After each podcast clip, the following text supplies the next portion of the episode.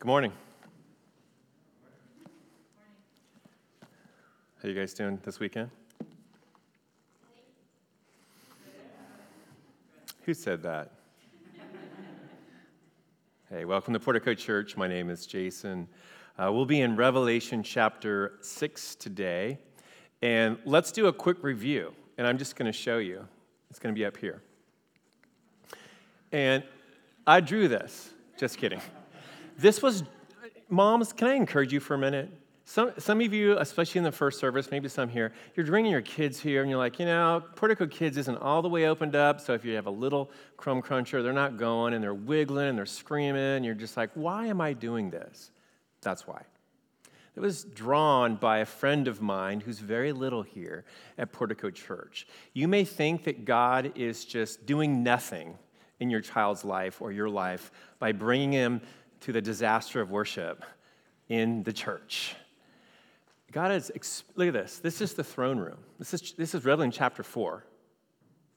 This is the throne room. There's the, the rainbow around the throne. Theologically correct because there's not a man person on the throne. The cross. There's the jasper, the carnelian. There's the four living creatures. There's the crowns. Look at the diversity there. There's the, the 24 elders. Holy, holy, holy is the Lord God Almighty. Persevere. God is working. He's expanding the imagination, even of our little ones, as we worship together. Can we get an amen on that? That is so good. That is so. I wish I understood Revelation as well as this dude does, this little guy. All right, friends. Uh, so we're gonna we're gonna jump off from that and this is the part of Revelation that feels like a roller coaster. So far, we've been clicking up, clicking up on a roller coaster, and you get higher, and you're like, oh, isn't it so nice? You can look at everything from here, and it's very beautiful. Oh, I've seen things I've never seen before. And as you hit the apex, and the ratcheting quits, and the gravity takes over, and then it becomes a roller coaster. That's where we're going today. That part of Revelation has started. And as we get there, I want you to understand that you spend a massive amount of time and money and energy to have a better life. I do, you do, we all do. And, and here's what I mean by that because strangely enough, Revelation 6 is all about your pursuit of having a better life. Now, it doesn't say that in Scripture, it calls it a scroll. But we spend great amount of time and energy in listening to podcasts that will give us a life hack, or buying Pelotons, or having apps that tell us when we can and cannot eat, or education. We are seeking a better life, and everybody does that. I do it. But the problem is we never quite get there, and there's a very good reason. So, as we're reading our text today, and Christian, I'm going to throw you, we're going to throw all of us into the same group here for a minute. We don't do anything different, really. We might believe something different, but we still seek a better life.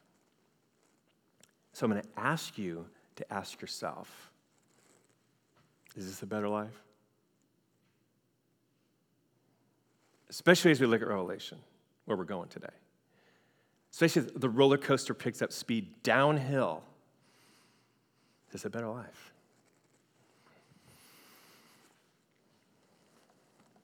Here we go. Revelation chapter 6, verse 1. Now I watched when the Lamb opened one of the seven seals, and I heard one of the four living creatures say with a voice like thunder, Come. And I looked, and behold, a white horse, and its rider had a bow, and a crown was given to him, and he came out conquering and to conquer. Yes, these are the four horsemen of the apocalypse. We're going there. When he opened the second seal, I heard the second living creature say, Come. And out came another horse, bright red. Its rider was permitted to take peace from the earth so that people should slay one another. And he was given a great sword. When he opened the third seal, I heard the third living creature say, Come. And I looked, and behold, a black horse, and its rider had a pair of scales in his hand. And I heard what seemed to be a voice in the midst of the four living creatures saying, a quart of wheat for a denarius, and three quarts of barley for a denarius, and do not harm the oil of wine. When he opened the fourth seal, I heard the voice of the fourth living creature say, Come. And I looked, and behold, a pale horse, and its rider's name was Death, and Hades followed him. And they were given authority over a fourth of the earth to kill with sword, and with famine, and with pestilence, and by wild beasts of the earth. When he opened the fifth seal, I saw under the altar the souls of those who had been slain for the word of God and for the witness they had borne. They cried out with a loud voice, O sovereign Lord, holy and true, how long before you will judge and avenge our blood on those who dwell on the earth? Then they were given a white robe and told to rest a little longer until the number of their fellow servants and their brothers should be complete, who were to be killed as they themselves had been.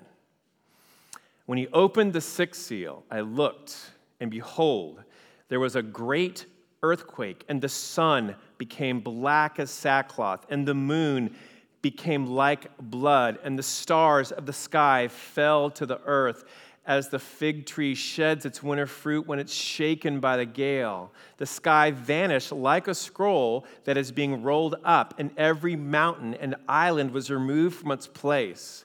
Then the kings of the earth and the great ones and the generals and the rich and the powerful and everyone, slave and free, hid themselves in the caves and among the rocks of the mountains, calling to the mountains and rocks, saying, Fall on us and hide us from the face of him who is seated on the throne and from the wrath of the Lamb. For the great day of their wrath has come, and who can stand? Dear Heavenly Father, we come before you.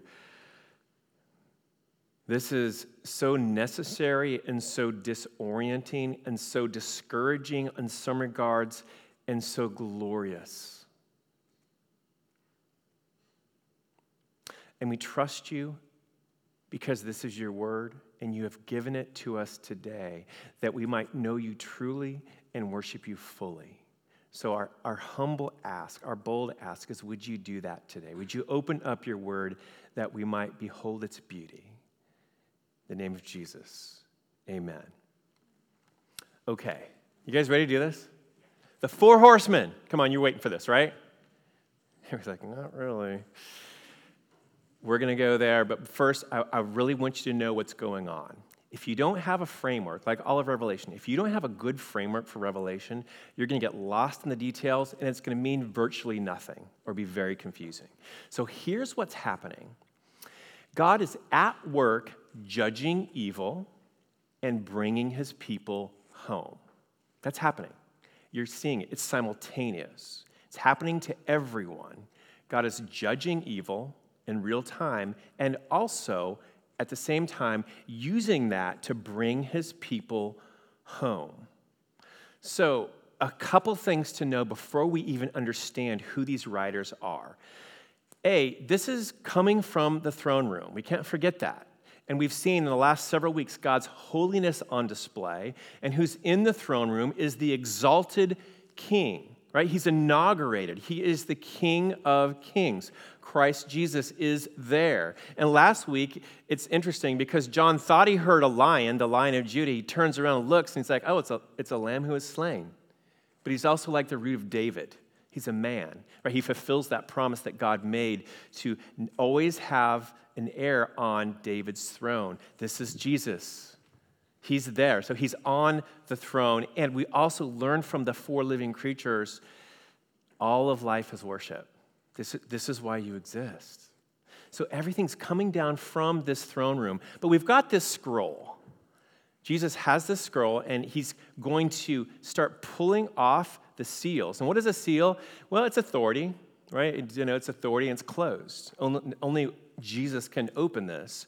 Uh, it's in the Old Testament or like in, in ancient Near East, it probably would have been out of clay or wax or something like that. Jesus has the authority to open the scroll, but we're just like, what does that even mean? Well, do you have a plan for a better life? Yeah, you do.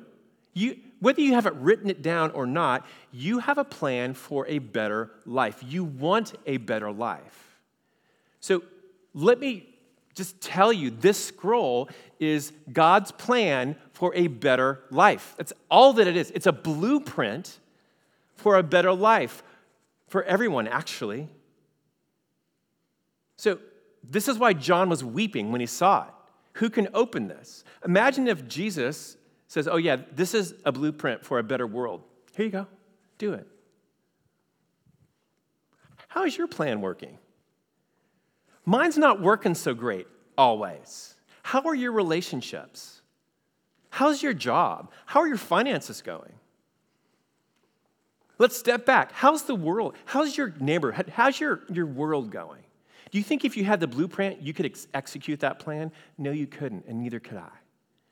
So, the way that Jesus explains this towards the end in Revelation 21 5 is Behold, I am making all things new. This is why he is only worthy to execute this plan.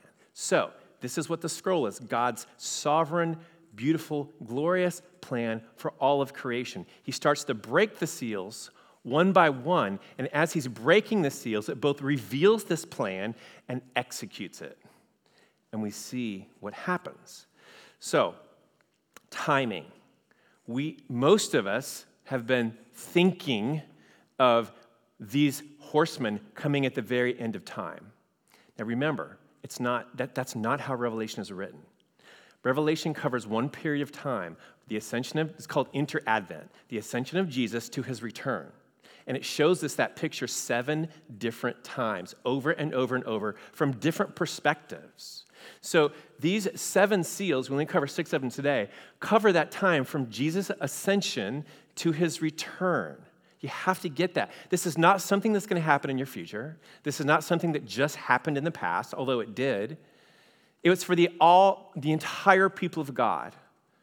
That whole time frame. So here's a word that I will give you multiple historical fulfillments. So when we see the white rider or the, the, the white horse coming, has that already happened? Yeah. Is it going to happen in the future? Yeah. God is not waiting to judge evil and bring his people home. It's happening right now. It's going to be fulfilled multiple ways, multiple times, and we'll get to what that looks like in real time. But you have to understand that. Otherwise, this is just something that happens to people in the future which is not true, or it's something that happened in the past. No, this is happening right now, 24 7, as we exist. Okay, so we'll, we'll get to that. But know that. Otherwise, you're going to miss the, the power of it. And also know this Jesus is the one who's executing it. Um, right here in verse 1 And now I watched when the Lamb opened one of the seven seals. And then I heard the voice of the living creatures. So the Lamb is Christ Jesus. He's the risen Lord. It's funny because if I were John, I probably would have just written the Lion of Judah, but he sees the Lamb. So it's the Lamb who's actually reigning and executing, right? He's conquered through death. Now he holds the keys of death and Hades in his hands. So this is his work. Friends, this has got to challenge you. Your view of God is very therapeutic. I'm just going to tell you right now. You've been discipled by culture to believe that God is somebody you go to when, you know, you're disoriented, you're hurting, um, you want to feel better about yourself, um, and God's job is to serve you and help you feel better about you. That's a therapeutic understanding of God. There's, and that actually does happen in your relationship with God through Christ. But we stop there. What you're witnessing here has got to expand your understanding of the character of God because it's His full justice, His full sovereignty, and His mercy on display together. So it, it should challenge you because he, He's giving these horses permission, He's giving them authority. He's placing the crown on the white rider and saying, Go, do it. So, this is not something that's happening just randomly. This is God working through time, space, and history to presently judge evil, to bring about a new heavens and a new earth, and all the same while bringing his people home through suffering. Well, who can do that? Right, God. So you have to understand that to understand the full power of what God is doing here, okay? Um, so before we even get to these seals, do you see Jesus as your life coach? Right? Do you see him as your sage, as your philosopher, as your rabbi? And really not as your Lord? Well, how would I know? Has anything he's ever said checked you and confronted you? Does God have the ability to change your mind? Or take something that you want and say, I'm not going to do that because God is king. And he's like, says no. If, if God's never confronted you, he's not your God. He's an appliance for you. Okay? And it's a very therapeutic understanding of God. You can't, it, we all feel that to some degree. This text will not let us sit there, right? God is at work. He's, he's working now. He's not waiting. He's working now to judge evil in real time and to bring his people home. So let's look at that. Well, first, before we start opening these seals with the text, I want you to know where the Apostle John is getting this. So remember, he's seeing a vision. God has pulled him up into the throne room, and he's looking through this sea of glass, if you were, this, this glass floor, and Jesus is showing him, all right, this is going to take place. This is going to take place. And, and the Apostle John is struggling to put words on paper. And he has a language that he's using, uh, which is apocalyptic, or almost like science fiction literature, is what we might call it, or fantasy literature, but it's from the language of the Old Testament. Specifically, here, he's pulling right out of Zechariah, the first chapter, uh, and also the sixth chapter, because four horses show up in Zechariah. And Zechariah was a prophet um, when God's people were rebuilding the temple in Jerusalem, right? We just went through Nehemiah, and two things were happening to the people of God. They were both returning to the sin that got them in exile in the first place. They were not taking care of the weak in their community, the orphans, the widows. Uh, they were overlooking so much. And also, they were under pressure. The nations around Israel were just putting the heat on them. And these riders went out and kind of saw what was happening. And they were, the colors kind of correlated, but they were like, listen, um, God's going to punish evil and he's going to purify his people. And so it gives us an idea of this is happening simultaneously. Right now, today, God is, is punishing evil. And for his people who are walking in faith, he's using that not as punishment or wrath, but he's using it to purify his people. And they're happening together. That puts you in an impossible situation as a Christian, impossible to lose. I just, I just want to throw that out there. So let's get to the goods. You guys ready to get the goods? White horse. The colors matter and, and they interpret themselves. So the white horse is all about conquering. Obviously, it says it. White in Revelation is all about conquering. So, like, oh, is that Jesus? No. Jesus comes on a horse later. That's a, that's a different look. We'll get there. Some people think it is. I really don't believe it. Well, is it a demon or something? No. Just let it sit. Uh, John is seeing this as a literary function. He's seeing something that is really happening, but please don't put that framework on it. It's a white horse, and it has a bow and a crown, and he comes out conquering, and he goes out to conquer. So here's what this seal means it means that you and I the church behind us, the church in front of us, including the entire world, is going to have political instability all the way up to upheaval completely, all the time. That is never going to end. The, the borders are always going to be disputed. Nation is always going to have hand against nation. And God is going to use that to both judge the nations and to bring his people home. There will always be political instability. Nation will always want to conquer nation. Does it, do you have to expand your mind at all to believe that? That's never stopped. It's never stopped. I remember uh, a little bit of history, World War I, right? The Great War. Well, you know, we've, we're, we're entering into a golden age. We've got that taken care of. Well, that'll never happen again. You guys know about World War II, right? You know about Vietnam and Korea and the Middle East. And it's not going to stop. That, that horse is running, buddy. That horse is running. And it's judgment. God is, Jesus is judging evil and pulling in his people. So the first one's political instability, upheaval. Second, red horse. What does red mean? in Revelation? What do you think? Blood. You see, this is so much easier than you thought. Red is blood. It's not a good message. So, this is social instability and upheaval. It's not enough that the nations are at war and borders are never stable. Even people inside the borders are never stable. Uh, I don't know. Do we have violent racism? Uh, do we have murders happening all the time? Do we have a nation that's never been more divided than it ever has? Have we become really good at finding creative ways to kill people? Yes. That horse is running, friends. The red horse is released to take peace from the world. And it says right here um, bright red, its rider is permitted to take peace from the earth so that the people should slay one another. Here's a better word for that butcher. It's actually what the word means. Butcher one another. And he was given a great sword. This is happening right now. That is the second seal. That horse is on the run. Third seal, Jesus pulls off black horse. Now, black, think mourning, think veil, think loss. This one is really interesting. So we have political instability, upheaval, social instability and upheaval. This is economic instability and upheaval. So it has a scale, right? Scale in the ancient Near East is how you bought and sold. You didn't have Apple Pay, all right? So you had to do it the old fashioned way. You had to weigh out things based on a known measure. And here's what the text says it said, this is the third seal. The rider had a pair of scales in his hand, and I heard what seemed to be a voice in the midst of the four living creatures saying, A quart of wheat for a denarius. So a quart of wheat was, is what would take to feed you for one day. So that's one person's food for one day. So a, a quart of wheat for a denarius. You know how much a denarius is? It's a day's wage. Okay, that's like your food for today will cost you everything that you made. It goes on. And three quarts, that would be enough for a small family, of barley, which was cheaper than wheat, which is ironic here, for a denarius.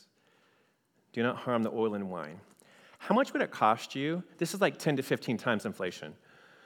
If you had, what if you had to pay eight grand a month for food? Would you be okay with that? I mean, there's, actually, there's some places I go where I feel like that's what it actually costs.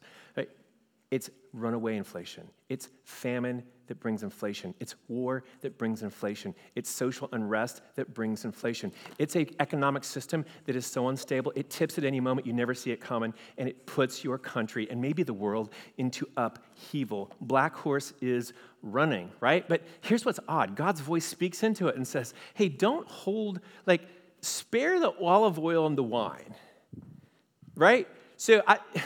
How to make sense of that? God's grace.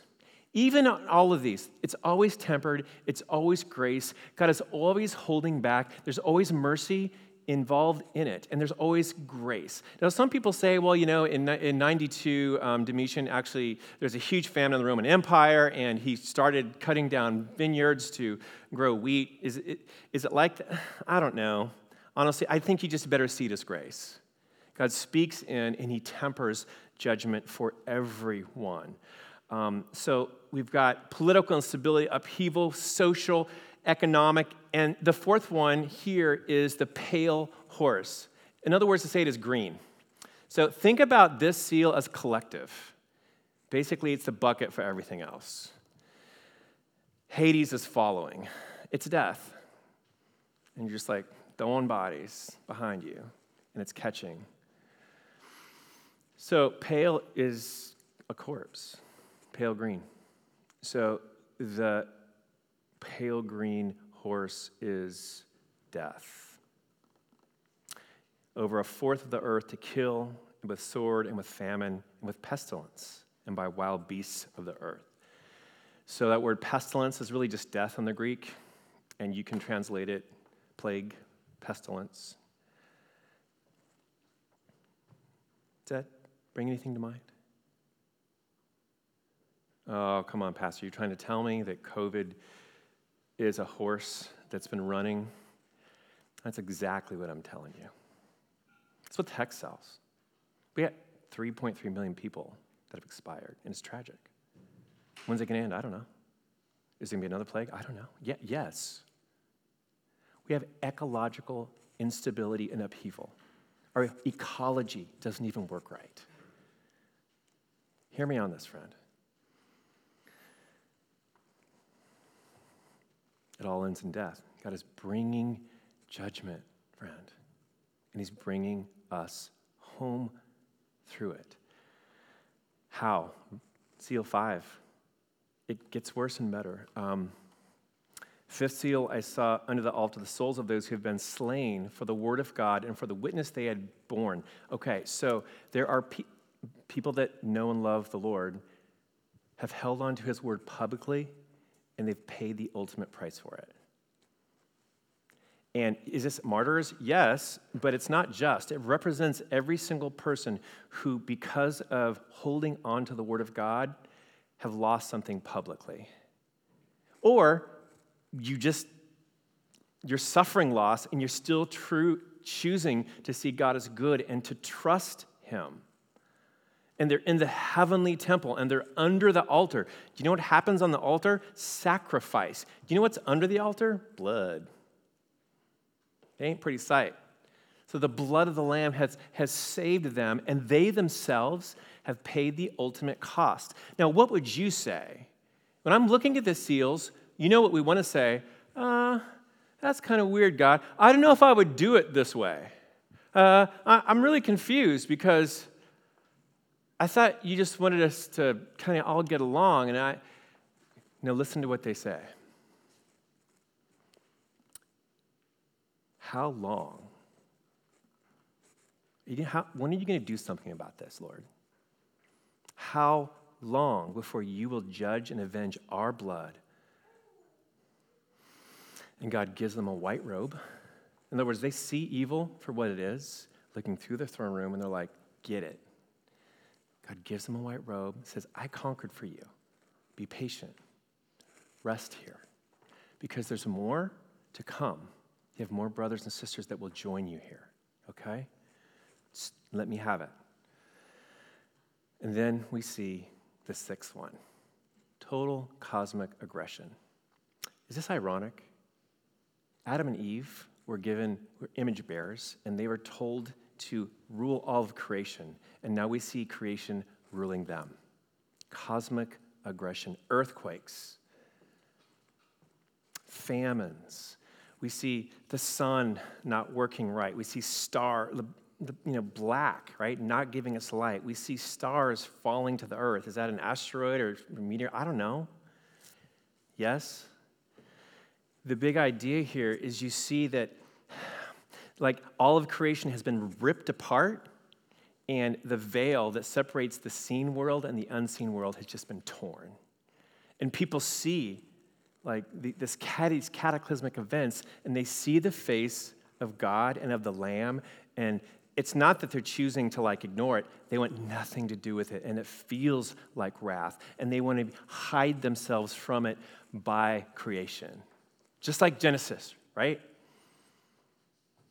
Well, we've sinned, so we're going to hide behind fig leaves and we're going to use creation to hide from God. Same exact thing. And friends, yes, this happens to go on in cycles, multiple historic fulfillments, but verse 17 says, For the great day of their wrath, that is of God the Father, God the Son, the great day of their wrath has come. Who can stand? This is judgment day. That terminology is there will be a day when creation ends. And God remakes the cosmos, heaven and earth, and everyone is resurrected to judgment or to eternal life. So there is an endpoint. This is either going to push you away from God and harden your heart and say, I could never worship a God like that.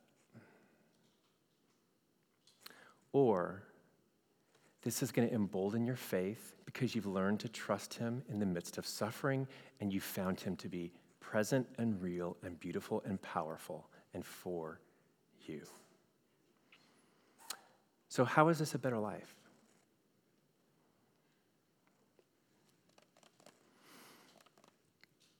Listen, this is how this is a better life. Jesus came as King of Kings. He suffered the white rider. He was conquered. Willingly, he took it. The earth should have said, You're here, it's all yours. They said, You know, we don't need you. and he was killed. He came for his own people, and they rejected him. There was social upheaval. He actually experienced economic upheaval as well. He had nothing, not even a place to lay his head. He took that seal for us, he experienced it. He experienced death, pale rider. He himself was the lamb who was slain on that altar that protects the saints. And instead of hiding in a cave, he bore the wrath of God for us and he was put in a cave. So, the reason this matters to you is because before Jesus is opening these seals, he breaks the seal in the tomb. Before John weeps in heaven, saying, Who is worthy to open this seal? Mary weeps at the tomb because she sees her whole life gone and any hope gone, thinking that Jesus has been killed. But the Roman seal was broken, not from the outside, but from the inside, because Jesus walked out. And he overcome death. And he, he, he absorbed every bit of judgment. Here's what that means for you. If you're in Christ, here's what that means for you. There's nothing that you're going to experience, even these riders, especially these riders, that's going to separate you from God. The only thing that pressure and suffering and hardship is going to bring you is a greater sense of His victory in your life, period. There's no way you can lose when that is true. Yes, God is at work. Yes, He's judging evil. There's great justice and mercy together. And for those that are in Christ, you, friend, are be pulled into greater waves of victory even as you suffer. It becomes more real to you. So, what are we supposed to do now? Very simple. You just wait. You just wait faithfully. You just learn to endure loss for doing right. Well, that doesn't sound very hard. Yeah, it is. It's really hard. God is at work, judging evil, bringing you home, friend. So wait faithfully. Wait faithfully. He's broken the seal, He holds the key of death and hell in His hands. He's given you the white robe, not because you're awesome, but because He is. He puts the crown of victory on your head because He's earned it for you. So, our call, as hard as it is, is to endure loss right now. Endure loss for doing what's right. Jesus is not a contagion. Can I just tell you that? You, you can speak about him. If you're going to hold on to his word, people should know about it publicly. And that will even bring greater loss because we're in a post Christian society. But everybody is looking for a better life, aren't we? And everybody knows we don't have a solution for it. Here it is. It's glorious. It's glorious. Hmm. Pray with me. Dear Heavenly Father, we thank you and we praise you.